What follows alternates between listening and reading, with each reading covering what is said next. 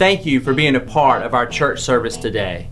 It is our desire at Riverstone Church that God's Word will work in you to produce an abundant filled life. To know more about the ministry or to support, visit riverstonechurch.net.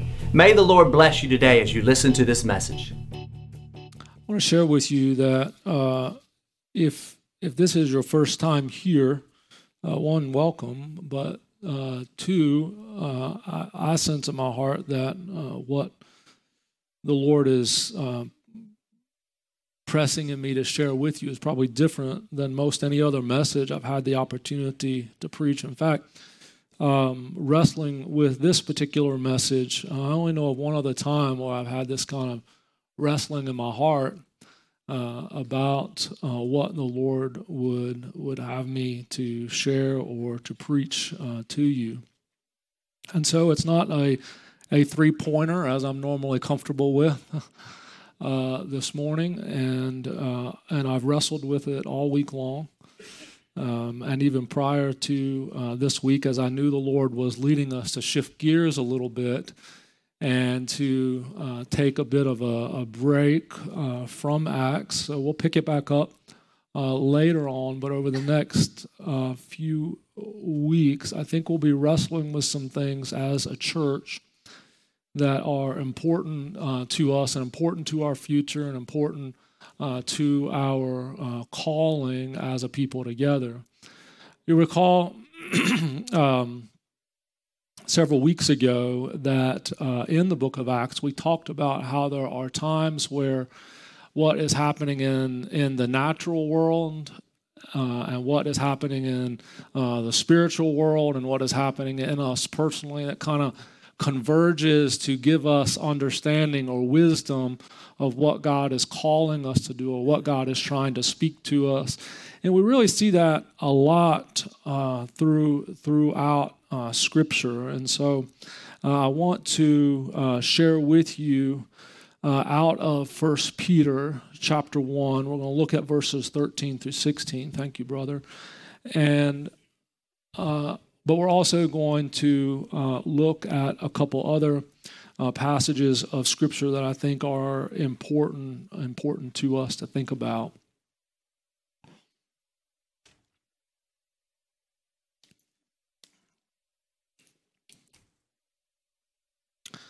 Uh, 1 Peter chapter 13. I'm sorry, 1 Peter chapter 1 and verse 13.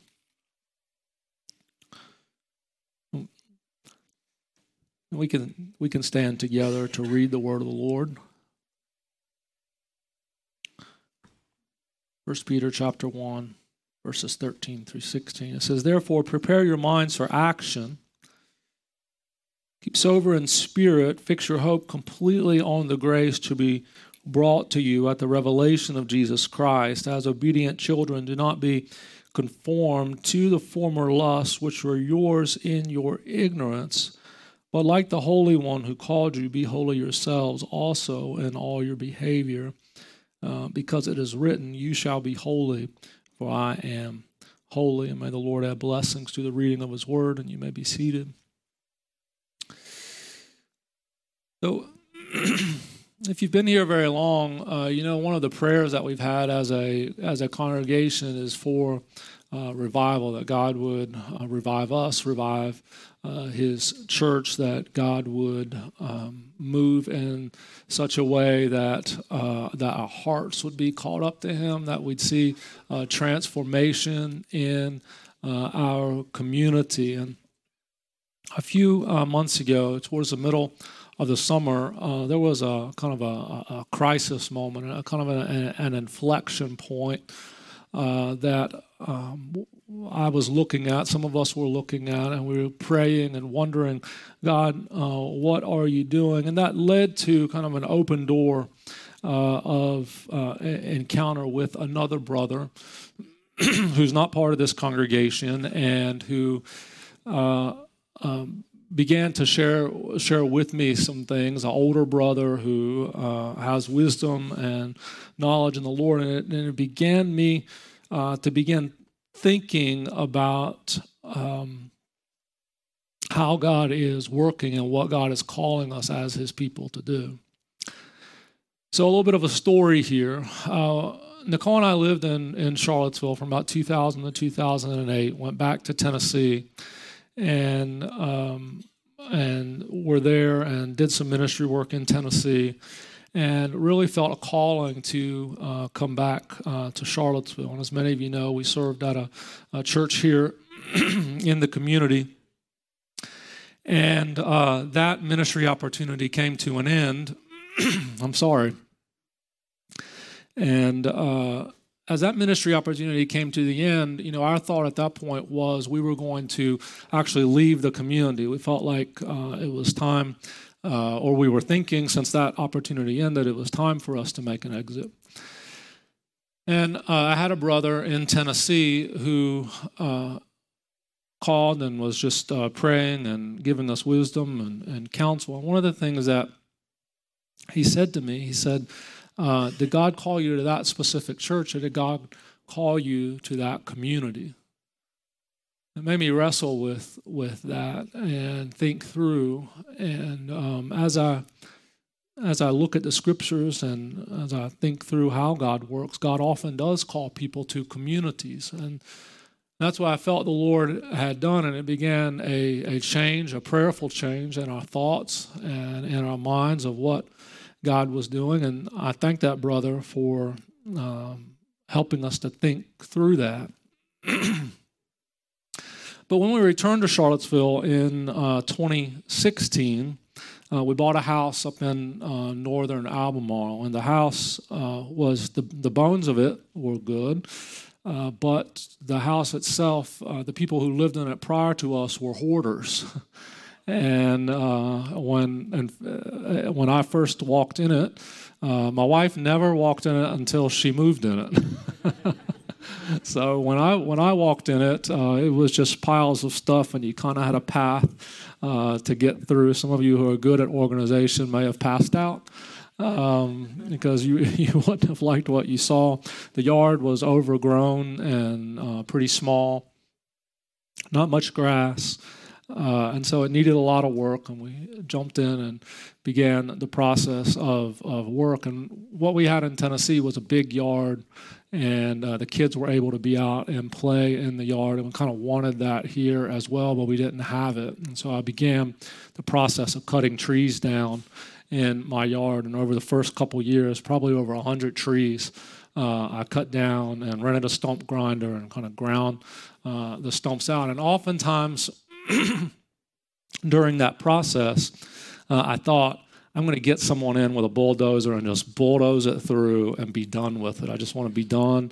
Uh, I'm tired of cutting trees. I'm tired of uh, stump grinding. I just want to be done with it. And I'll tell you what the Lord often put in my spirit during that time is I'm teaching you something.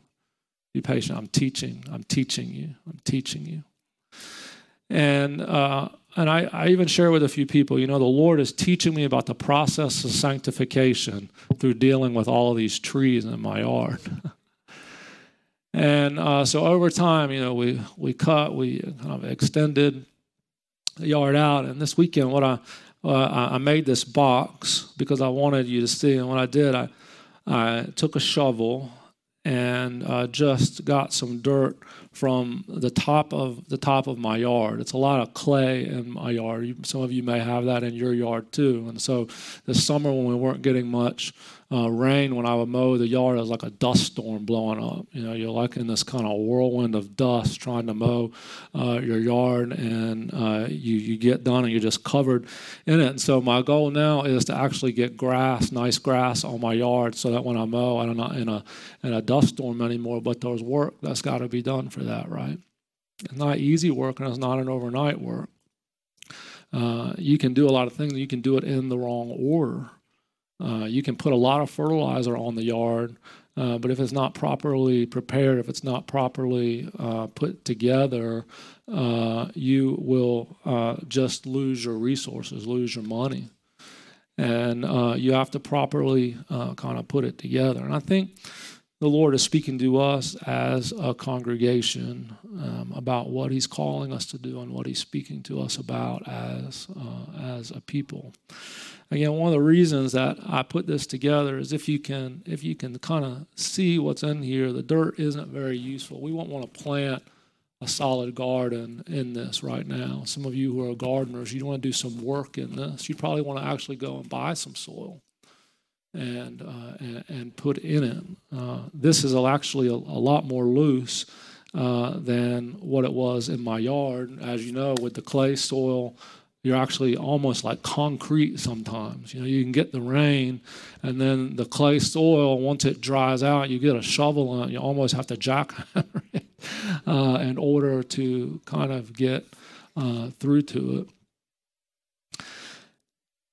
And if you think about that illustration, think about Charlottesville.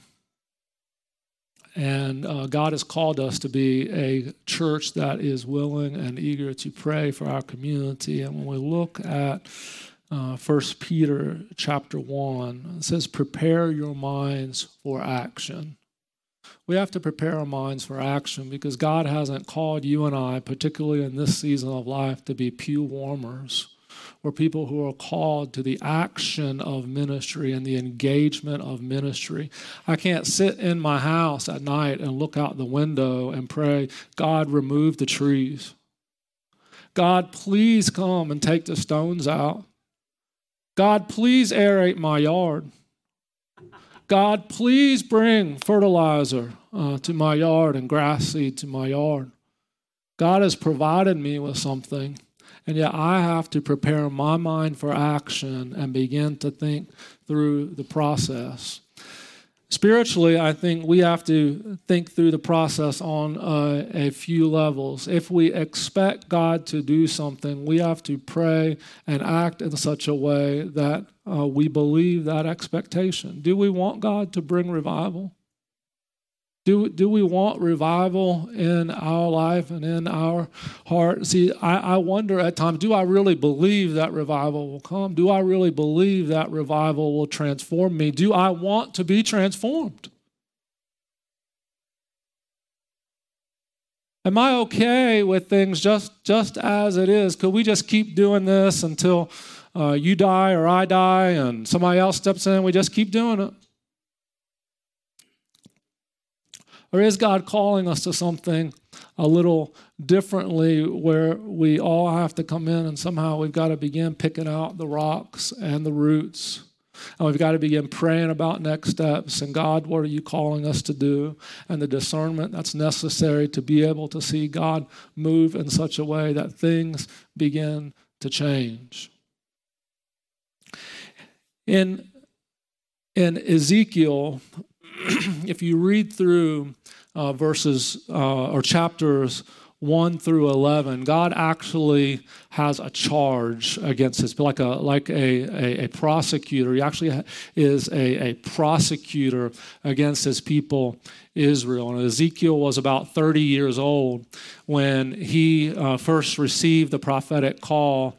And he was, uh, again, uh, we'll, we'll spend some more time here in a, in a later message, but Ezekiel was uh, uh, deported out of Jerusalem into um, Babylon. He was to be a priest, and he would become a priest at about 30 years old. But at about 25 or so, he was deported to Babylon because God was judging uh, Jerusalem and Israel. And he was deported, and the Bible says he comes beside a brook and he has this just powerful vision. He's essentially in a refugee camp in Babylon. And God gives him this powerful vision and calls him as a prophet. When, if he were in Jerusalem, he would have been called as a priest at age 30. At age 30 in Babylon, God calls him to be a prophet. And I can tell you that if Ezekiel were standing before you this morning, and if Ezekiel were called to do the things that Ezekiel was called to do in chapters 1 through 11, most of us would probably get up and walk out because we'd say he's a crazy man uh, because Ezekiel was called uh, to do and to act out some very interesting things that were, one, very difficult for him and very difficult for the hearers to hear. He has this high and lofty vision of God on the throne uh, while he's in Babylon, and it kind of surprises him because he expects God to be over the altar in Jerusalem. And God says, because of the idolatry, because of the wickedness, because of everything that has gone on, because of the, the rejection, I'm departing the temple. And I want you, Ezekiel, to kind of act out what is happening here. And so he, he does that in chapters four and five with kind of three sort of short plays. Really, one of them being maybe what you're familiar, but he's to be tied up and lay on his side and bake his food over dung and do that for the period of a year. Now, now just imagine if God called someone to do that in our day, how we would react. That's crazy. God wouldn't do that. Oh, wouldn't he? Oh, wouldn't he?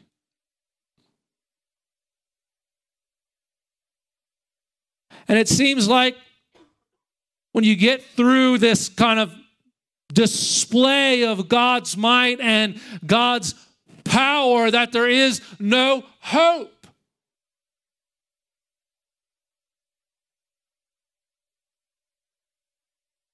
But it's at the point of no hope that we have to, what Peter says, prepare our minds for action, prepare our minds for action. If you're to look in that dirt right there, there's probably not a lot of hope that something beautiful is going to come out of that. Not a lot of hope. And you go to Ezekiel chapter 37. I'd like you to turn there with me. Ezekiel chapter 37.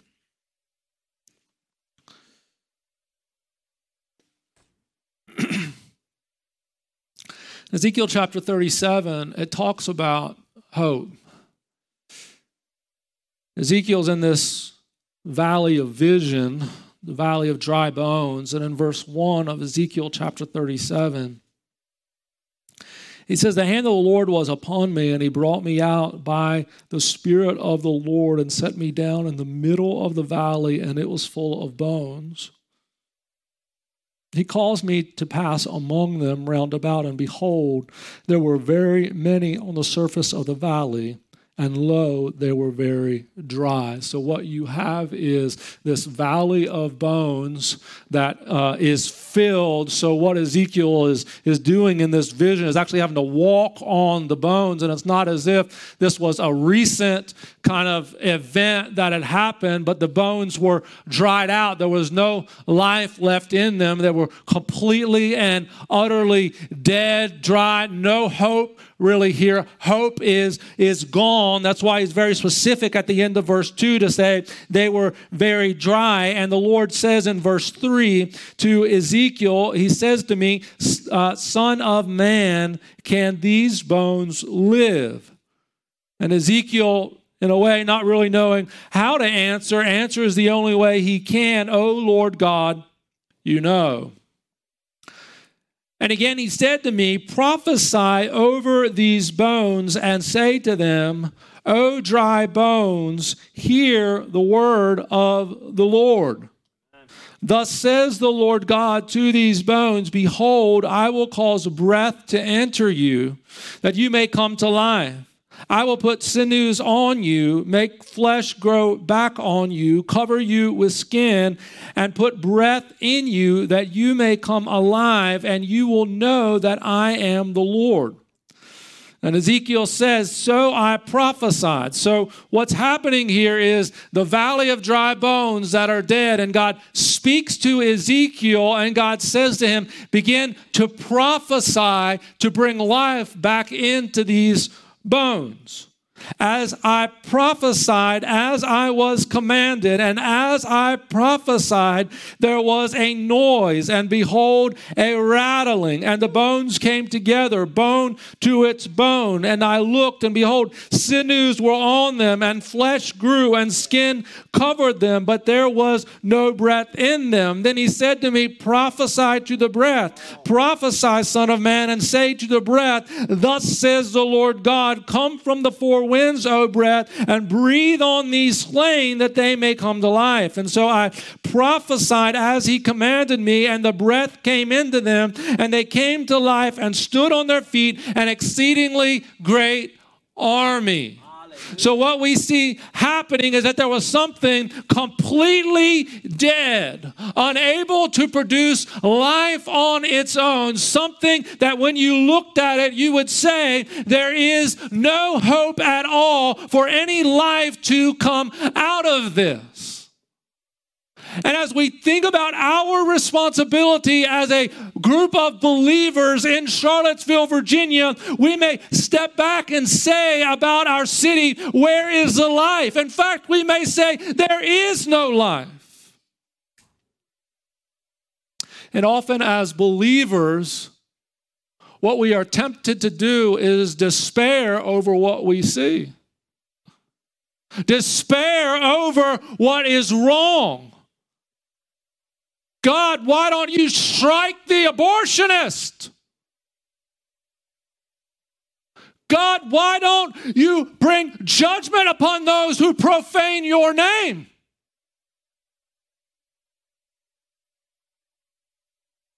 But Ezekiel was not prophesying cursing and death, but he was prophesying life. Life. What life do we want to see in our community? What life do we want to see? What is our minds being prepared for action to do? One of the things that happened in Ezekiel was that God came and God first judged his people. That's why in First Peter it talks about holiness. Holiness. There's a responsibility for you and I to be holy. God will judge our unholiness.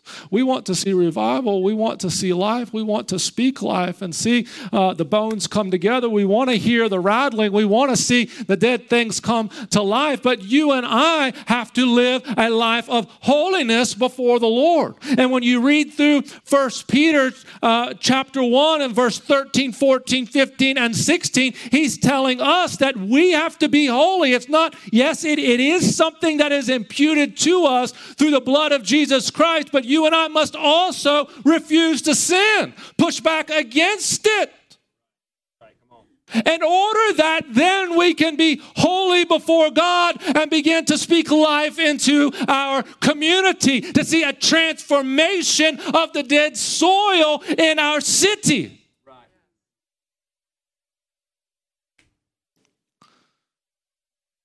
We can sit around and lament all the things that are going on around us.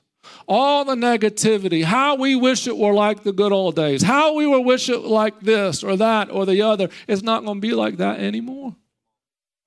It's not going to be like that anymore. There's a reason. What is happening in our world is pushing the church to action. And you're either going to step back and be okay with something that is dead and lifeless, or we're going to prepare our minds for action and step into something that God is going to call us to do and be in places and speak and act in ways which we may not be comfortable with. How comfortable was Ezekiel being tied up on his side for a year? How comfortable would that have been? Can you imagine? Can any of us even imagine what that would have been like at the command of the Lord? So, God is speaking uh, to you and me, one, to get our house in order to get our house in order, that we may be able to speak life into our community and see the transformation that we all say we want. This is why we have to be a people of prayer. I've been reading a book uh, from the, the, the, the, brother that I mentioned to you earlier that's uh, kind of uh, been sharing some resources and some thoughts with me. And one of those books talks about uh, digging spiritual ditches, digging spiritual ditches. Why would you dig a spiritual ditch? Because when the ground is hard and, and difficult, when the ground is hard, uh, if you're praying for rain, we can pray, pray, pray for rain, but somebody should get out a shovel and dig a ditch to help collect the rain. Even when the ground is still hard, even when things are still difficult, we ought to begin, if we believe revival is going to come and we're praying for revival and we're seeking revival, we ought to begin to dig a ditch in order to collect the rain that we're asking God to send.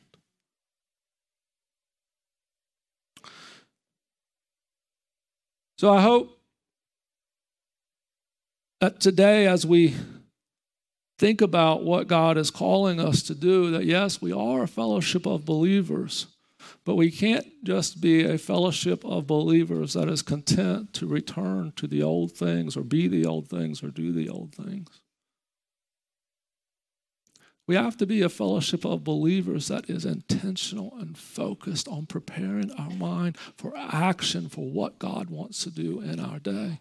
Do we read the book of Revelation and the power that will be on display in the last days? We're in the last days. Are we going to be ready and willing to accept what God will do in the last days? It won't be the same old, same old. So I'd like us to pray together that God would speak to us, that God would help us to get our houses in order, our personal houses in order.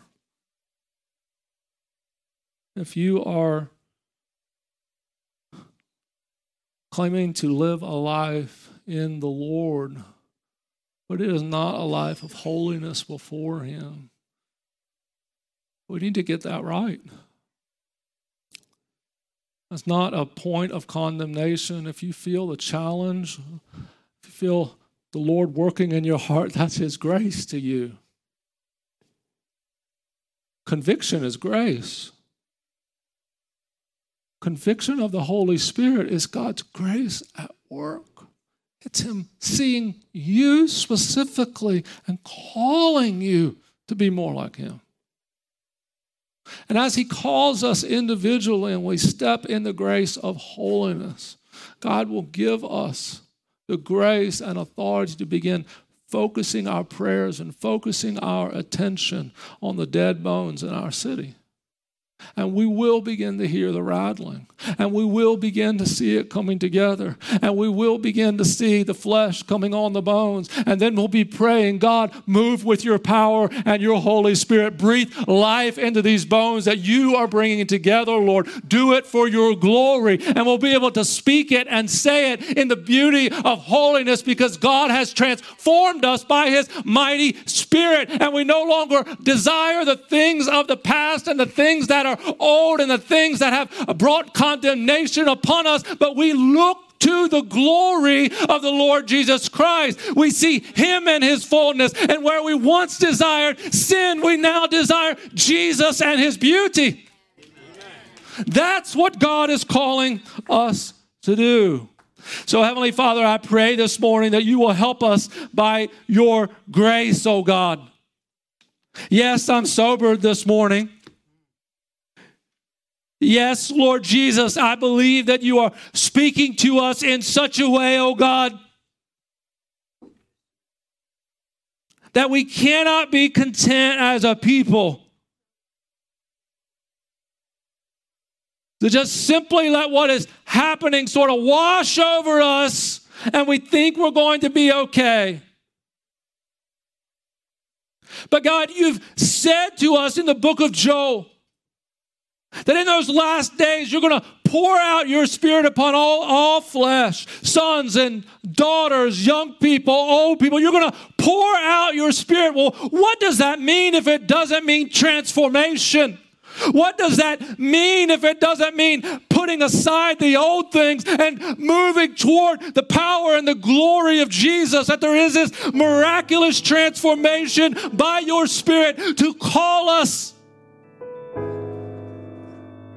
into focused and effective ministry for your glory. Lord, I don't want to simply see my own life transformed, although I desire that, oh God. I want to see this community, this city, this area transformed, oh God. When Ezekiel looked in the valley, it was thousands of dead, dry bones.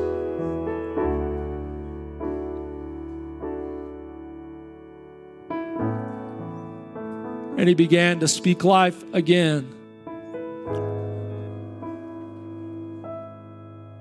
Lord, this morning when our brother Tom was, was praying, oh God, I knew up until that moment, kind of sensed that the worship team, the prayer time, it was, it was break, breaking up that clay ground. They were digging the ditches. The rain wasn't yet being poured out in the way in which we kind of sensed that, that you were here, Lord God. That we knew your presence was here, but there was work going in. There was prayer before service. There was worship being lifted up to the Lord God. But as he began to pray, oh God, he began to pray about mothers carrying their children to term life marriages being restored, life.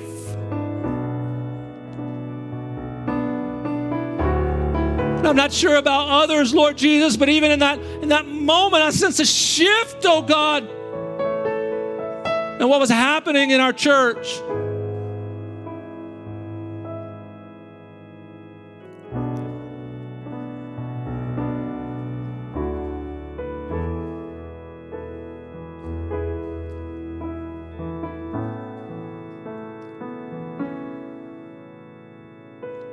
God, you are calling us.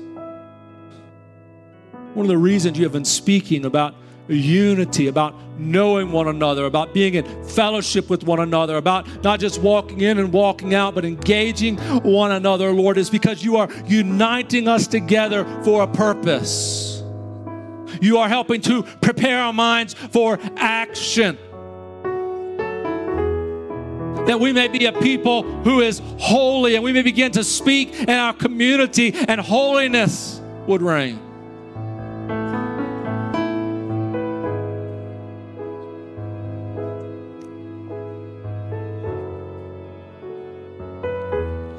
Lord God, we're tired of the parched ground. God, we're tired of seeing the rains fall and fall and fall, and yet the ground isn't prepared for it. The soil is not ready, it just runs off. The labor, the work,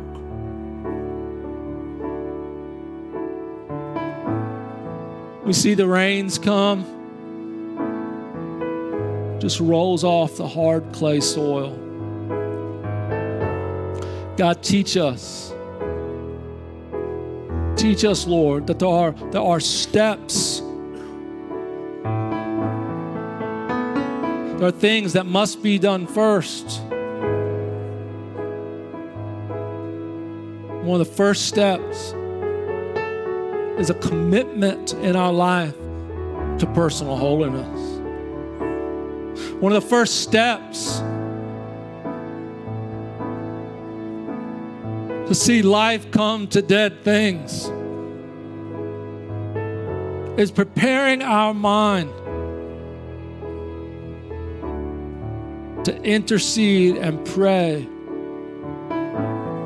that God, you would help us to be a holy people. And so, God, I pray this morning for each one that is here, myself included, oh God,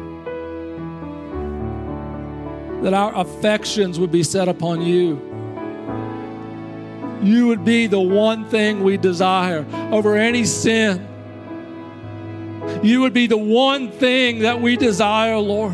When the temptation comes, Lord, we would desire you more than the temptation, oh God. Lord, that we would be a people of holiness that we could call our community to holiness. Lord, that your glory would not depart this temple.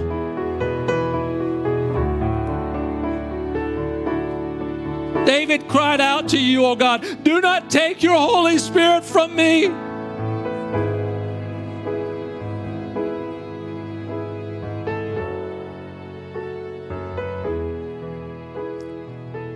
Thank you for being a part of Riverstone Church. I hope today's message encouraged you to take a step closer to Christ.